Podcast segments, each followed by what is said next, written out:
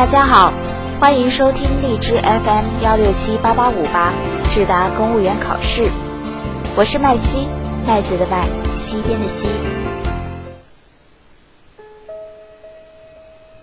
日前，中央全面深化改革领导小组第十六次会议审议通过了关于实行市场准入负面清单制度的意见，国务院正式印发。什么是负面清单呢？它相当于投资领域的黑名单，列明了企业不能投资的领域和产业。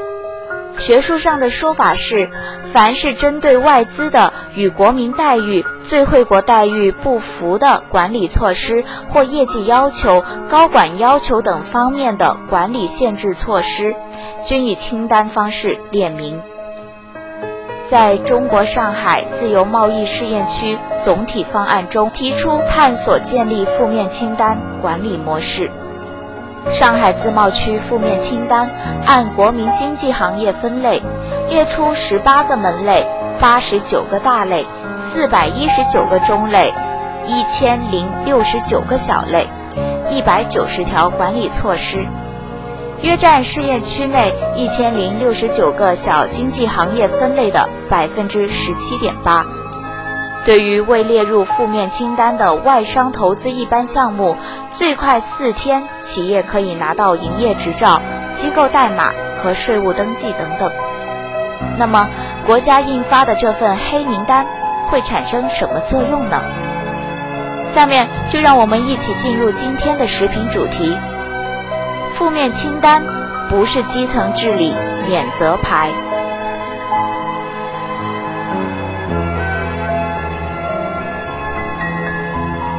不久前，中央全面深化改革领导小组第十六次会议审议通过了关于实行市场准入负面清单制度的意见，国务院正式印发。从今年十二月一日至二零一七年十二月三十一日，部分地区将开始试行市场准入负面清单制度。二零一八年起正式实行全国统一的市场准入负面清单制度。与正面清单制度相比，负面清单制度旨在变政府规定市场主体做什么，为市场主体法无禁止皆可为；变政府权力可以在市场四处伸手，为法无授权不可为。一退一进。呈现出更开放、更市场的管理方向，对于进一步优化投资环境、激发市场活力，让市场对资源配置发挥决定性作用，具有重大意义。推行负面清单制度，有助于厘清政府与市场的边界。跟市场准入相关的行政审批权，一直是政府的核心权力。各种跑路子、批条子，根本原因也在于此，因而成为自我革命的重要课题。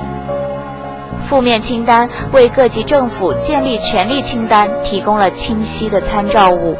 也为推动行政审批制度乃至行政体制改革提供了抓手。由于负面清单制度以法律法规的适用性和规范为主要依据，这就意味着行政权力在市场准入管理的运行也将纳入法治化轨道，从而加快建设法治政府的进程。过去，不同地区在市场准入阶段和准入后实施的管理政策方面标准不一，措施不一，由此出现了。重对外开放而轻对内开放，对内贸易壁垒丛生等现象。即将推行的负面清单制度，不仅适用于外商投资领域，也适用于内资投资领域，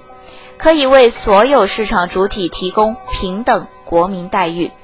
形成全国统一的市场准入规则，为内生型经济发展创造公平有序的市场环境。推行负面清单制度，还有助于拓展中国经济空间的全球布局。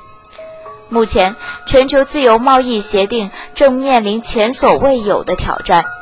中国货物贸易和服务贸易面临新的不确定风险。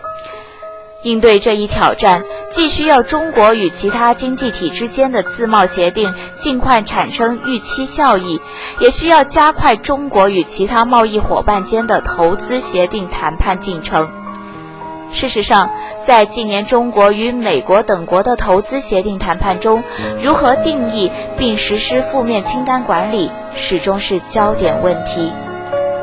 在国内试点探索出切合实际情况的禁止准入类和限制准入类名单，能够帮助中国提高与其他经济体之间的自贸协议层级，增强在投资协定谈判中的说服力。有人担心，推行市场准入负面清单制度是否会重蹈一抓就死、一放就乱的惯性怪圈。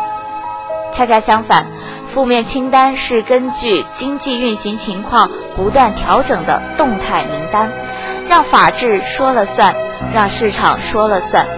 这样的管理不仅不会出现死和乱的波动，反而会走向更加规范、更利于创新的新局面。真正要担心的是不作为心态。负面清单不是基层治理的免责牌。定出政府的不可为，正是在法规完善、公共服务、调研决策、事后监督等方面标记出更明确的可为。如果治理者还是有利则为，有难则推，必定将影响全面深化改革促进效应的充分显现。可以想见。市场的开放一定会刺激经济迸发新一轮的活力，也将面临全新的机会和挑战。各级政府急需进一步落实改革任务，在市场化改革的大河奔流中奋发有为，为开放型中国经济的未来努力营造一个监管与营商互相适应的新环境。